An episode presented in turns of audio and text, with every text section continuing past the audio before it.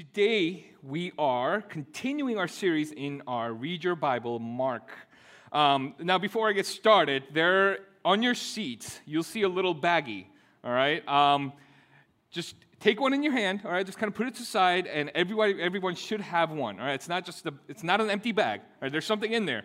it's, it's not an empty bag, there's something in there. So we're going to go over what that is later uh, in our application part. Our goal is for you to read your Bible. Great, awesome. Who's read their Bible this week? Okay, all right. Thank you for being honest. And for those who didn't raise your hand, it's okay. All right, you can do it this week. Right.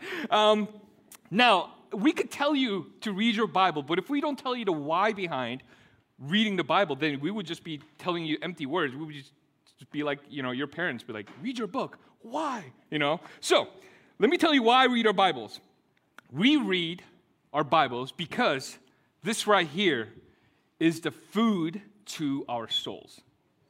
Okay? This right here is the food to our souls. So, how do we measure what our souls need? Have you, um, ever, have you ever had a moment where um, you are so hungry that you feel your stomach touching the back of like your back and like your stomach started hurting? Like anybody like have, have, have ever felt a hunger? Yeah, yeah. We, I think we all have at some point in our lives, maybe when you're younger, maybe when you're older, you know, whatever it is that, that, that you've experienced that. See, our bodies need food to produce energy, right? Basic science class, right? Our bodies need food to produce energy. We need energy for us to keep going. And we need our bodies, if our bodies don't receive the correct nutrients, then guess what?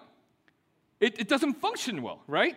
I mean, we're talk, talking basic science here, meaning no food is no energy, equals no energy means no motivation, no motivation means no will, we become crippled. Basic science. And this is the same thing for our souls. Right? The, the, the physical needs actually mirrors our spiritual reality. It, it really does.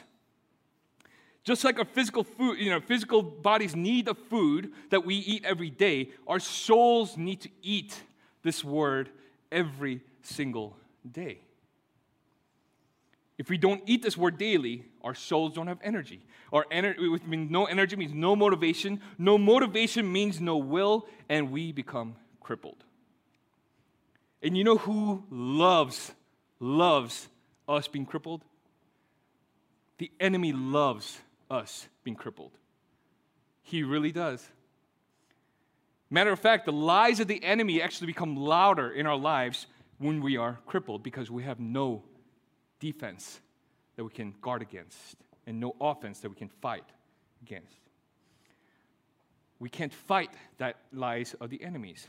You know, even Jesus, the King of Kings, the creator of all things, the Lord of Lords, when he was tempted and when the lies of the enemy seeped into his life, guess what he did? He fought with the Word of God. Our Savior fought with the Word of God, the Word of His Father. In times of hopelessness, this Word gives us hope. In times of joy, it actually rejoices with us. In times of grief, it comforts us. This is why we read our Bibles. Not because we're telling you to do so, for you to have a defense as well as an offense when the lies of the enemy comes and something that can rejoice with us. Now, when it comes to reading your Bible, there are many, many different methods. Right? There are so many methods out there, but when we do our series here at Journey Church, we love using the SOAP method. All right, everybody read it with me. S is for Scripture. O is for? A is for? And P is for? Perfect. We all, you guys are awesome. This is great. Last week, Pastor Matt mentioned that we have a soap journal available for you to guide you in your reading your Bible. Well, you guys really took that literally, and it was gone like this. so uh, we have more available in, in our uh, New to Journey area in the info bar. So on your way out, please grab one. If you grabbed one last week, don't grab one, all right? Because we want everybody to have one in their hand in their household to have this, uh, you know, you know, to use this for as a guide to reading your Bible. So, what are we talking about today? We're talking about parables because we're talking about the parables of the Mark, right? Of, of the Gospel of Mark. Now, we all know that parables equal stories. Parable is just a fancier word for stories. And we all love stories, don't we? We love hearing stories. And stories can be good or bad depending on the person who's telling it. Am I correct? right? I had a friend in college who uh, did not really know how to tell stories. Like, it would take way too long to get to the like punchline, right? And I'll be like, bro, read the room. Like, nobody's listening to you anymore. Like, let's stop, you know? So, like, it really depends on person who is, you know, telling the story. Jesus told numerous and just numerous stories and parables in the Bible, and people were captivated by it. Why? Was he just a good storyteller? Maybe. I mean, he is the best storyteller that the world has ever seen whether it was for the common people or for the religious leaders. The reason why Jesus' stories or his parables were so captivating was because it contained both truth and mystery. It contained both truth and mystery. It contained truth about truth about the kingdom of heaven. It also contained the mystery about the kingdom of heaven. And the reason, again, another reason why it's so captivating was because it was an earthly story that we all can relate to, yet it contained the mystery and the truth about the kingdom of heaven. That's why people are captivated by it. You see, these parables, uh, you know, for those who, who genuinely desire to know Jesus, were an eye opening experience when they've heard the story an unforgettable encounter with Jesus. But those with an uninterest, uninterested heart was just another story, another just good story, and we're left to wonder what it meant. Think about the verse John 3:16. We all kind of know it, right? But think about that moment when that verse like came alive to you. That, that, that it was like a light bulb moment. You go, aha, I get it. Like that moment of, wait, there is a God who loves me so much that he would send his son to die for me? What? And that if I believe in him, that I would have eternal life? Like for a person whose eyes are open to that, that, that verse, it's a life giving verse, isn't it? It really is. But person who's uninterested is just another quote on Instagram. It's that moment when the mystery and the truth of the kingdom of God is being revealed to you. You see, this Bible, this, this thing right here that we all hold on to, every word, every page is an unforgettable encounter with our Lord Jesus Christ. When we hunger for Him. But if we're not hungry for it, if we're not hungry for that truth, if we're not thirsty for that mystery, then it would just remain in the dark and it just becomes another book. Just another book that sits on our shelves. So today, as we look into our passage, my prayer for all of us here is that we would grow that hunger for Jesus, that we would, we would thirst for his word, that there will be, be a, a quench, a fire that, that starts in our bones and in our souls that's like, if I don't have this, I'm literally going to die. That's my prayer for all of us here today. So let's open up to Mark 4, verses 30 through 32. Let me read this for us. Jesus said, How can I describe the kingdom of God? What story should I use to illustrate it? It is like a mustard seed planted in the ground. It is the smallest seed of all seeds, but it becomes the largest of garden plants. It grows long branches, and birds can make nests in its shade. Somewhere or somehow, you've heard that story. You've heard about this mustard seed, right? Whether it was on a billboard or maybe on a, a Sunday school that you grew up at a church with, maybe on the radio, right? 106.9, the light, right? Or, or, yeah, for those of you who listen to radio, you get it, all right? Maybe, maybe on an inspirational quote on Instagram or Facebook that your friend posted. You've heard about this mustard seed. But when you look at today's passage, it's kind of different, isn't it? You're like, wait, that's not what I remember about mustard seed was about. What the parable of the mustard seed? Maybe you remember as this one. Matthew 17 20. You don't have enough faith, Jesus told them. I tell you the truth. If you had faith, even as small as a mustard seed, you could say to this mountain, move from here to there, and it would move. Nothing will be impossible. Yeah? See, I see some of you nodding your head like, I remember this one. I know this one. But you're like, wait, I don't know the other one. Today's passage about the mustard seed, today's story, a parable about mustard seed, it's completely different than Matthew 17 20. So let's dive in because I'm really excited to share like what, what, what God has been just kind of giving me to share with you all here. So we have, first have to look at the context of Mark chapter 4. All right, and, for those of you taking notes, this is the O part, the observation part. Okay, so when we read the scriptures, then we're going to go to the O part. So let's read Mark 4, verses 1 through 2. Once again, Jesus began teaching by the lake shore. A very large crowd soon gathered around him, so he got into a boat. Then he sat into a boat while all the people remained on the shore. He taught them by telling many stories in the form of parables, such as this one. A large crowd gathered. And here in this story would have been your common folk, just like all of us here today, right? The working class, the retirees, the newlyweds, the single ready to mingle people, right? And uh, the youth here, and, and, and couples who just became parents and are deprived of sleep, all right? So, so all those people will be included in this large gathering, right? Not only that, we're kind of by the lakeshore, aren't we? Yeah? Yeah, I'm just Pastor Matt. I'm just waiting for the day that you get into a boat and we're by the lakeshore and listening to you on there, all right? One day it'll happen.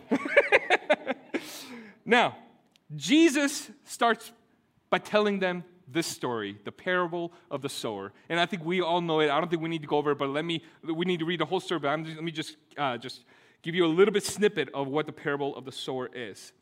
Farmer goes out to plant some seeds, and he, as he scatters it, some seeds fall on hard ground, some seeds fall on shallow ground. Some seeds fall on, that's like Dr. Seuss, all right? All right. all right some seeds fall on among weeds and thorns, and some seeds fall on really good soil. And the seed that fell on the hard ground gets eaten up by the birds, right? And the seed that fell on the shallow ground dies quickly because it has no roots. And the seed that fell among the weeds and thorns grows, but the weeds and thorns choke them out, so it dies and produces no, uh, no crop. And the seed that fell in good soil produces crop 30, 60, 100. Now, as we all know, this, this, this parable is actually describing the condition of the human heart. This parable, even Jesus says, it's like, this is your heart. Like, you have hard, shallow, weedy, or good soil heart. Like, those are it. Here's what Jesus is saying When the farmer scatters it, the gospel of Jesus Christ will be preached no matter what.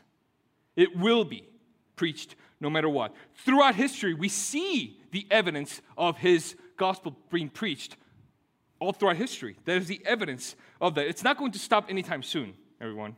Right? I mean, no politics, no disease, no natural disaster, no war, no division in humanity is going to stop the preaching of the gospel. It won't stop because it's his kingdom. But here's the crucial part though. But it's only for those who has ears to hear. It's only for those who has ears to hear. It's only for those who desire to seek truth. And the reason why Jesus telling this, this uh, starts by telling this parable is because in the, in the rest of Mark chapter 4, he's about to give the secrets to the kingdom of God. He's about to give the secrets to the kingdom, the secret to the kingdom of God through the parables. He's saying, listen, some of you will get it and understand it. You'll get it, understand it that the kingdom of God, because, you, your hearts are receptive and it's ready to hear. But guess what? Some of you, you won't. You won't get it just yet. You won't get it just yet. You know, I, as I was preparing this, I had to stop here because I, I, I had to ask myself this question. Like, am I ready to receive his word? Is my heart a good soil or is it, is it shallow, shallow soil? I couldn't stop wondering what the condition of my heart was. It, it, like, am I ready to receive His word? Am I hungry for Jesus? Am I desperate for Him. You know, there's a song that I used to sing in, in my time of personal devotions when I was uh, in college and whatnot, um, and, and in high school and in junior high. Um, some of you will know this song. It's called Breathe by Michael W. Smith. Anybody else? Anyone? Yeah? Yeah, pretty familiar with that song? Let me tell you, let me just read the lyrics for you real quick, okay? It says this This is the air I breathe. This is the air I breathe. Your holy presence living in me. This is my.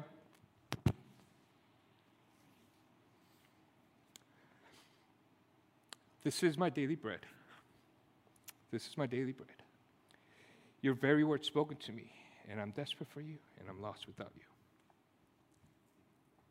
That, that's the whole song. It, it's a song of yearning, it's a song of desperation to know Jesus and Jesus only. So, again, the question goes out to all of us here today Are you hungry for Jesus? Are you desperate for Him? What is the current condition of your heart? Because guess what? Jesus is ready to give you the secret to the kingdom of God. He's ready. But if we're not ready, we're going to miss it. So let's take a look at these next two parables and how it relates to the kingdom of God. Jesus tells the parable of the seed in verses 26 through 29. It says, Jesus also said, The kingdom of God is like a farmer who scatters seed on the ground. Night and day, while he's asleep or awake, the seed sprouts and grows, but he does not understand how it happens. The earth produces a crop on its own. First, a leaf blade pushes through, then, head of the wheat are formed, and finally, the grain ripens. And as soon as the grain is ready, the farmer comes and harvests it with a sickle, for the harvest time has come. And then it goes on to the parable of the mustard seed. Jesus said, How can I describe the kingdom of God? What story, story should I illustrate? We read this already, but we're going to read it again. It is like the mustard seed planted in the ground, it is the smallest of all seeds. But it becomes the largest of all garden plants. It grows long branches, and the birds can make nest in its shade. See, these two parables have the direct correlation to the parable of the sower. Remember what I said earlier? That the reason why Jesus told, told you know, this, these parables by the, you know, starting with the parable of the sower is because he was about to give the secrets to the kingdom of God. And this is it right here. These two parables, this is it. This is the secret to the kingdom of God. There are actually two kingdom perspectives in these two parables. There is my kingdom perspective and there's God's kingdom perspective. There's my kingdom perspective and there's God's kingdom perspective. And here's what my kingdom perspective says about these two parables. In the parable of the seed, we are represented as a farmer. We're the farmers. We're the ones doing the work of God, scattering the seed everywhere and saying, Look at us tirelessly working and doing the work of God, putting in sweat and tears. And through our work, we grow the kingdom of God, we make it flourish, and we make sure the harvest is plentiful. That's what says, that's the my kingdom perspective. In the parable of the mustard seed, the small mustard seed that represents us. Even though we're small, we're going to grow into something big that provides shade and provides provision and impact the kingdom of God. You see, on paper, doesn't that sound amazing? I mean, it sounds great, doesn't it? I mean, it's such an encouraging parable. It really is. Like we, we could say amen and go on our way. We could. That we're going to impact and we're going to grow the kingdom of God. Man, what a powerful message that is. But we would totally be missing the mark with these two parables if we left today with those messages. Yes, the truth is that God does use us. God does use us, and He will use us for His kingdom. Let me rephrase that. He chooses to use us for his kingdom. He chooses to use us for his kingdom. I think we have to understand that if God is willing to use a talking donkey, he doesn't need us to move his kingdom. I mean, think about it, y'all. I, think we have to get through in, in, our, in our hard hearts and in our thick skulls of humanity that God does not need us to move his kingdom.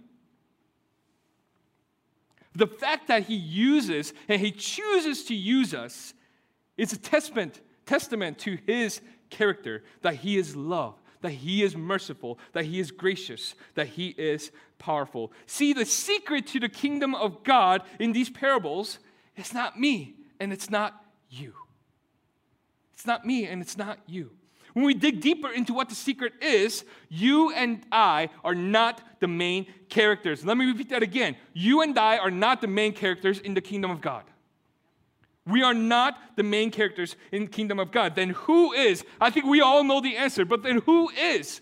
Who is the main character? The main character, the secret of the kingdom of God is Jesus. It's Jesus.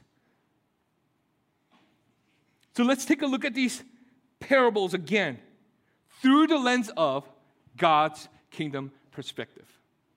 God's kingdom perspective. The farmer, yes, that is us. Okay, that, that part is true. God's in, God is choosing us as a farmer to use for his kingdom. But the biggest key difference between my kingdom perspective in this parable versus God's kingdom perspective is that in my kingdom, I make his kingdom grow and make it plentiful and make it flourish. That's, that's what the, my kingdom says. But God's kingdom perspective is that he alone does the growing. And He alone makes it flourish, and He alone collects the harvest when it's plentiful. Do you guys see the difference here? See, we have the privilege of watching God orchestrate in this world. But sometimes we may look at this world and our current situation of the world and wonder to ourselves, like, God, are you here? Like, are your hands really in this current situation and, and our current status, sta- uh, stat, uh, status of our world? Like, sometimes we even wonder, like, where is God? Or, or is Christianity dead? No, the Christian, you know, Christianity is not dying, all right? And, and God is still working. I can say that confidently because everything in this world, everything in this world is his creation, and he is not going to leave his creation. Look at verse 27. It says, Night and day, while he's asleep or awake, the seed sprouts and grows, but he does not. He represents uh, the farmer, right? Does not, you know, he's uh, asleep or awake, not understand how it happens. That's us. We're not going to understand completely how this seed is going to grow or how it's going to how it's going to flourish or how it's going to harvest. But then in verse 28 and 29 says that the seed that was planted yielded harvest. See, it's okay not to understand the process, but trust Him in the process of the growth. Just as Colossians 1 says, you know, everything that we see, everything that we feel, we touch, we smell, we sense, and everything that we don't see, smell, touch, eh, sense, and feel, were created through Him and for Him. That's what Colossians 1 says. See, God is moving and He is still advancing His kingdom no matter what we think. Doesn't matter what we think. We just need to trust in the process of His movement. We don't need to have the answers to all of the unknowns. And there's peace that comes along with that. There's peace that comes along with that. See, we are to faithfully scatter the gospel of Jesus to the ends of the earth. And at the end of the age, when this world is gone and the new world has come, Jesus alone deserves all the glory forever and ever. Let's take a look at the parable of the mustard seed. The my kingdom perspective, that little mustard seed is us. It says that it's, it's us. But the God's kingdom perspective is completely different. Again, if the little mustard seed is not you or I, then who is? Everybody say it together. One, two, three. Jesus. Jesus is that mustard seed. Here's what the parable means in God's kingdom perspective. When Jesus was telling this parable, he was actually trying to convey this message to his disciples to his disciples. You see, Jews held on to this a long awaited prophecy of a Savior and of a Messiah to come to save the Jews. And Jesus was it. That, that Jesus was going to build this new kingdom, that Jesus was going to save them, that Jesus was going to do all these things and free them from captivity. And Jesus was to fulfill the prophecy. But so far, as we see in Jesus' ministry, the Jews are a little bit confused. It's like, uh, aren't you supposed to be king? But here you are telling stories and, and just doing miracles. Like, when are you going to become king? Right? Like, that, that's exactly where the state of the Jews are. In the middle of all of that, they're the, they're, they're the disciples. And I'm sure, being in the middle of all that, trying to follow Jesus and hearing what the people are saying, they were probably just as confused and they were hearing a lot of rumors. A few verses later, Jesus actually tells the disciples what it means. Here's, what Je- here's why Jesus was focusing the parables for his disciples to hear. He didn't matter what rumor they heard about Jesus was doing and what he wasn't doing. See, it was an encouragement to his disciples because Jesus was conveying a message that his kingdom is going to start small. It's an upside down kingdom. His kingdom is going to start small. It's going to have small beginnings, but his kingdom will eventually grow into something big and massive. Jesus is saying that it's going to start small and it's going to be insignificant at first, perhaps even buried. But buried seeds don't stay buried, it leads to life. See, Jesus himself is that little seed who will be buried, seemingly insignificant, the son of a carpenter in the region that was an empire that was big than any other empires in this world. But that buried seed won't stay buried. Instead, it will birth forth into life. In doing so, it'll give life to everybody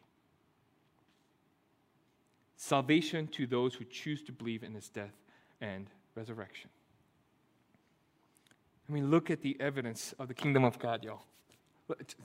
Look at the evidence since the beginning of history. Jesus started out with the 12. He started with the 12.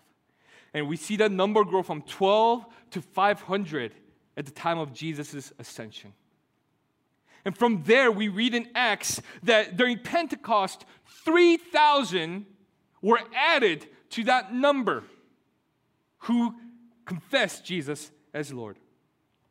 Throughout book of Acts, we see that the number is steadily increasing. And as we look, read from Paul's letters, despite the failings of the church in sin and weakness, this life giving message is preached to all nations. Then the whole Roman Empire embraces Christianity. I, if you know history, you know how big this is. This giant empire of Rome embraces this Jesus.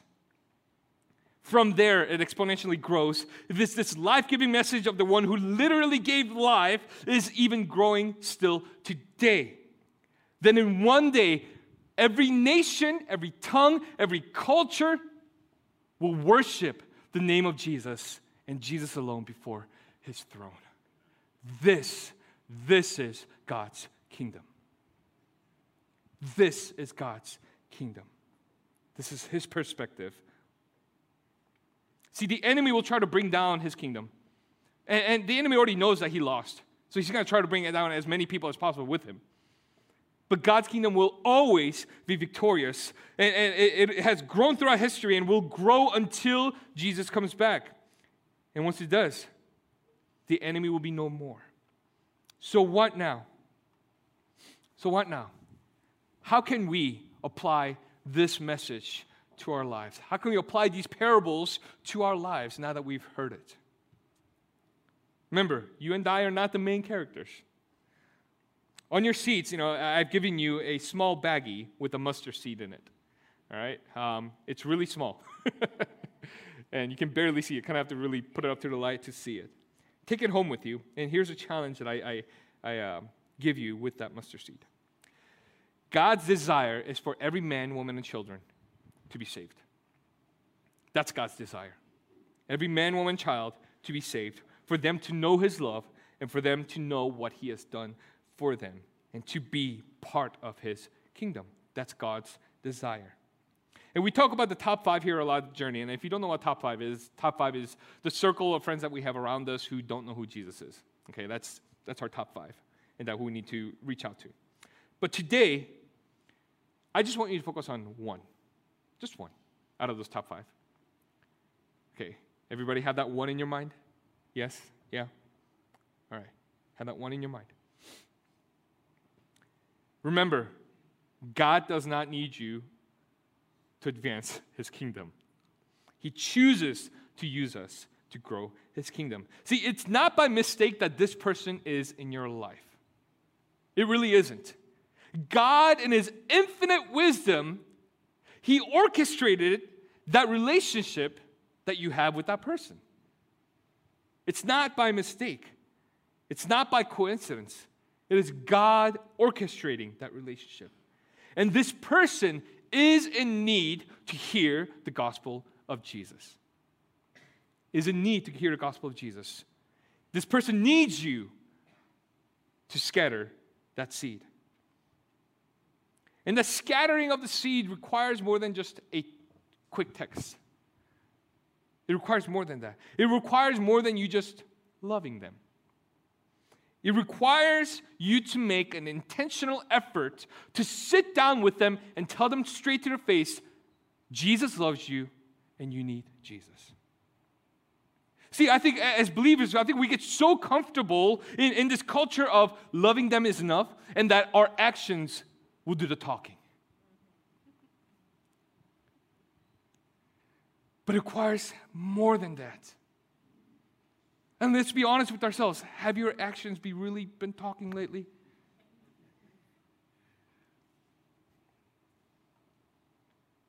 The reason why I think the believers don't like telling their friends in person is because uh, the, the reaction that they'll get or a lack of reaction that they'll get. But look at our scripture today. It doesn't matter what their reaction is, it is Jesus who does the growing. It is Jesus who is in that process. You telling the gospel may fall on hard ground. It may. It may fall on shallow ground. It may fall among weeds and thorns. It may, it may fall on good soil. Praise God. But that should not determine whether we get to choose of holding back the gospel of Jesus Christ. Because all deserve to hear the gospel and the goodness of God about this eternal salvation. We're called to scatter that seed and trust in His timing and process because the movement of His kingdom, His kingdom cannot be stopped and will not be stopped. And what a privilege it is to be part of that movement. We, we are, I, I am so blessed that, that I know Jesus. And I think all of us here are blessed to know Jesus. I think it's time for us to share that blessing with those around us intentionally, making that effort. So take this mustard seed in your hand, put it in your Bible or somewhere or in your pockets, because it, it can get easily lost. Like, don't eat it. I mean, you, whatever you want to do with it, but just take it as a reminder that for you to talk to that one person and watch God move in His timeline, not ours, but His timeline. It may be a week from now, it may be a year from now, it may be 10 years from now. But we have the privilege of watching that process and get to see God move and advance His kingdom in the individual lives as well as a whole Big C Church, and the whole world. Let's pray together.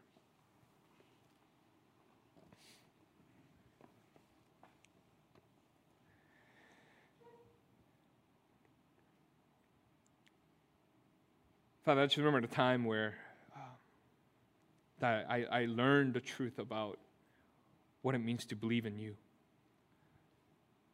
What it means to know that that such a sinner like me that, that you loved and that you love would die for me.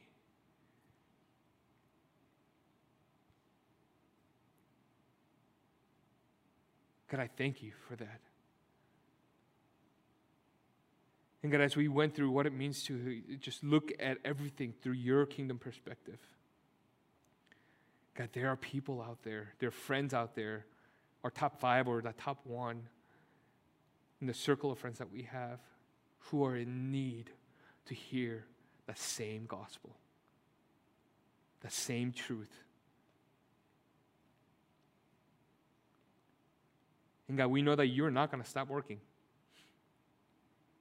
You're not going to stop working. You're going to continue to advance your kingdom. You're going to continue to move forward with your will and with your plans. So we want to be in that process to watch you orchestrate in the lives of our friends as you choose to use us for your kingdom. God, we can't wait for that one day where every nation, every tongue will come and bow before you and to worship you before your throne. And suffering will be no more, death will be no more, pain will be no more. But just one unified body, praising your name and giving you glory. Until that day, God, let us continue to hunger for you. Let us continue to be desperate for you, to desire after you, to want you more, to want you more than the physical food, to want you more than life itself.